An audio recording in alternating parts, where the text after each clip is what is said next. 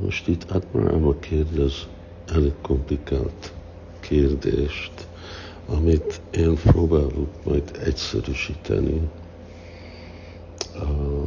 és remélem, hogy az válaszolja, amit ő kérdez, és ugyanakkor segít a baktákat.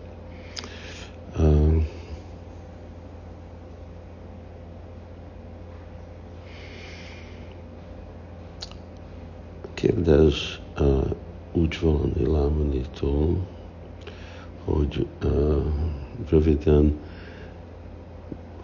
identitás és uh, azonosulás, identity, uh, azonosulás és ragaszkodás uh, kapcsolódnak. Uh, és ezek a örök uh, leírások, ezek kapcsolva vannak a szadaka-nak a imádatával, és a szadaka hangulat. Identitás, azonosság és ragaszkodás. Vannak még több kérdések, aztán azon megyek. Egy felszabadult személynek, egy akta, aki elérte a préma szintet, akkor az ő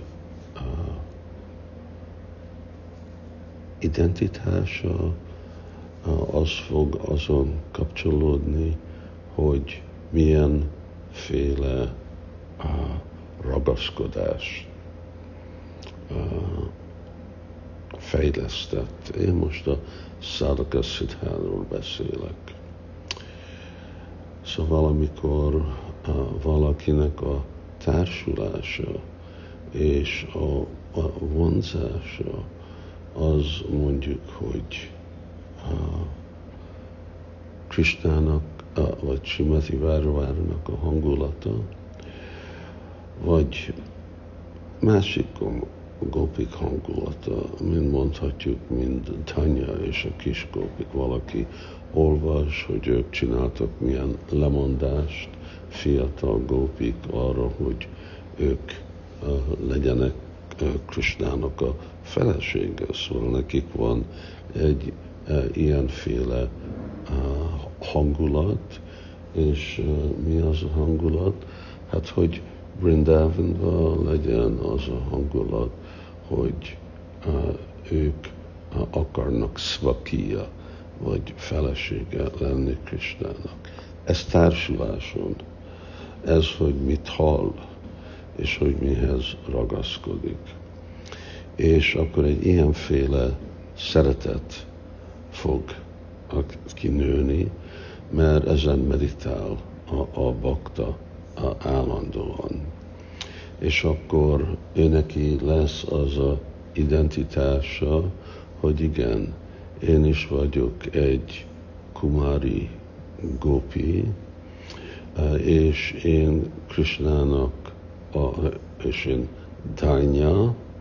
ő a szolgáló lánya vagyok, vagy az ő örök társainak a szolgáló lánya, és én a ő tulajdona vagyok, én ő vele azonosítom magam.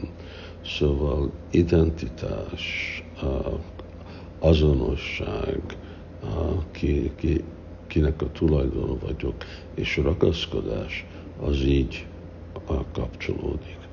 Aki valaki más, aki meg parakia bávot hall, és társul egy olyan mahatmával, aki magyarázza a magasabb hangulatát a parakia bávnak, és hogy ennek egy mélyebbféle ragaszkodás van, akkor ő meg ezen meditál, és ezt fogja kultiválni, és arra az ő identitása lesz, hogy mondjuk jó, én vagyok egy szolgáló János Simati Várváni, vagy a másik, hogy én vagyok szolgáló Chandravali, én akar, vagyok, akarok vagy jobb oldalú, vagy bal oldalú.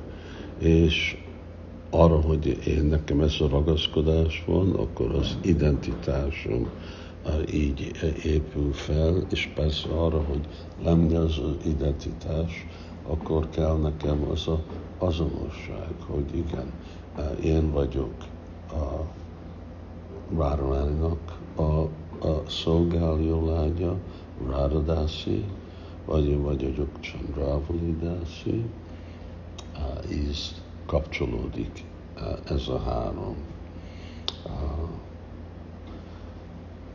Szóval azt mondja, hogy hogy lehet menni e, egyikből a másikba, az nem. Az, az a, lelki világban mindenki elégedett a saját helyzetével, és akkor ugyanaz a minőségű szeretetük van, ugyanaz az azonosságuk van, ugyanaz a kapcsolatuk van, identitásuk van, ez, ez ott nem változik, mert mindenki tökéletes az ő helyzetében. Oké, okay, remélem, hogy az általános beszéd megfelel. Még vannak több kérdések, de most itt maradunk, ezeket majd folytatjuk.